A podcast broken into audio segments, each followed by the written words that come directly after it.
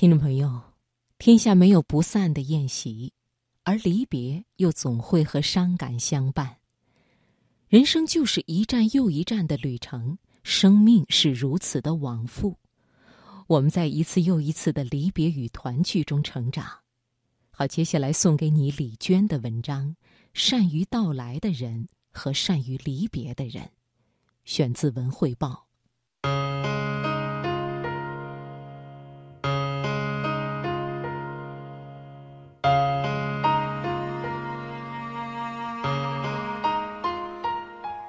我妈是善于到来的人，她出现在我面前的时候，总是伴随着坏天气和无数行李。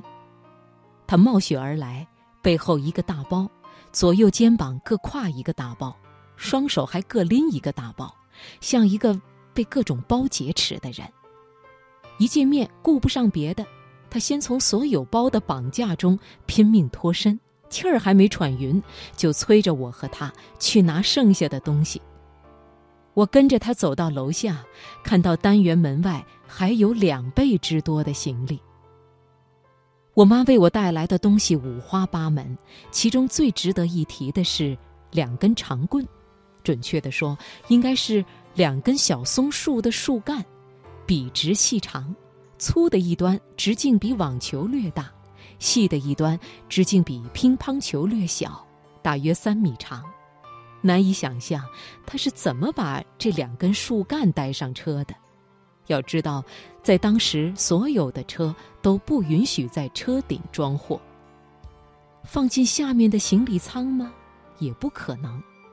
放到座椅旁的过道里更不可能。况且，他还倒了三趟车。总之，这绝对是千古之谜。他把这两根树干挂在我的阳台上方，让我晾衣服。他骄傲地说：“看，细吧，看，长吧，又长又细又直。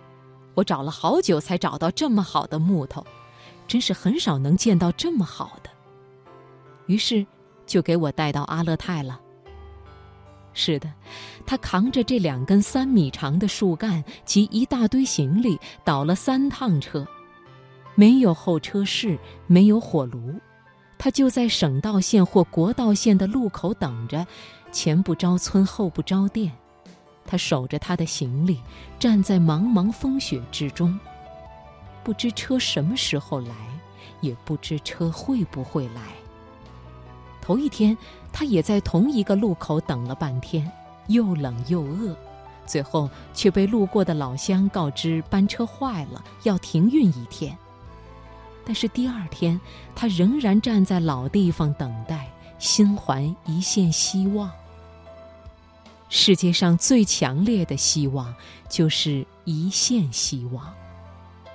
后来车来了，司机在茫茫茫天地间，顶着无边无际的风雪前行，突然看到前方路口的冰雪间，有一大团黑乎乎的东西。据他的经验，应该有三到五个人在那里等车，可是走到近前，却发现只有一个人和三到五个人的行李。总之，他不辞辛苦地给我带来两根树干，他觉得这么好的东西完全配得上城里人，却没想到，城里人随便牵根铁丝就能晾衣服。后来我搬家了。那两根树干实在没法带走，便留给了房东。不知为什么，我当时一点也不觉得可惜。又过了好几年，搬了好几次家，最后我打算辞职。我妈说：“你要是离开阿勒泰的话，一定记得把我的木头带回来。”那时我才突然间感到愧疚。我告诉他早就没了。他伤心地说：“那么好的木头，那么直，那么长，关键是还那么细，你怎么舍得扔了？”却丝毫不提他当年把他们带到阿勒泰的艰辛。那是二零零三年左右，我在阿勒泰上班，同时照料生活不能自理的外婆。我妈第一次来阿勒泰时，一进到我的出租屋，第一件事就是把所有房间的三十瓦灯泡拧下来，统统换成他带来的十五瓦的。第二件事是帮我灭蟑螂，那时我不敢杀生，后果便是整幢楼的住户都跟着遭殃。接下来的行程内容是逛街，难得进一次城，他列了长长的清单。然而什么都嫌贵，最后只买了些蔬菜。他还买了几株带根的花苗。天寒地冻的，他担心中途倒车的时候花苗被冻坏，便把它们小心地塞进一个暖瓶里，轻轻地悬上盖子。他每次来阿勒泰，顶多待一天，一天之内他能干完十天的事情。每次他走后，家里都好像撤走了一支部队。临走之前，他把他买的宝贝花苗慷慨地分了我一支。我家没有花盆，他拾回一只塑料油桶，剪开桶口，洗得干干净净。又不知从哪儿挖了点土，把花种进去，放在我的窗台上。因为油桶是透明的，他担心阳光直晒下土太烫了，对根不好，特意用我的一本书挡着。他走后，只有这盆花和花背后的那本书能证明他曾来过。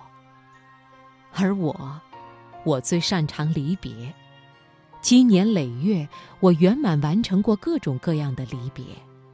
我送我妈离开，在客运站帮她买票，又帮她把行李放进班车的行李箱，并上车帮她找到座位。最后的时间里，我俩无话可说，一同等待发车时间的到来。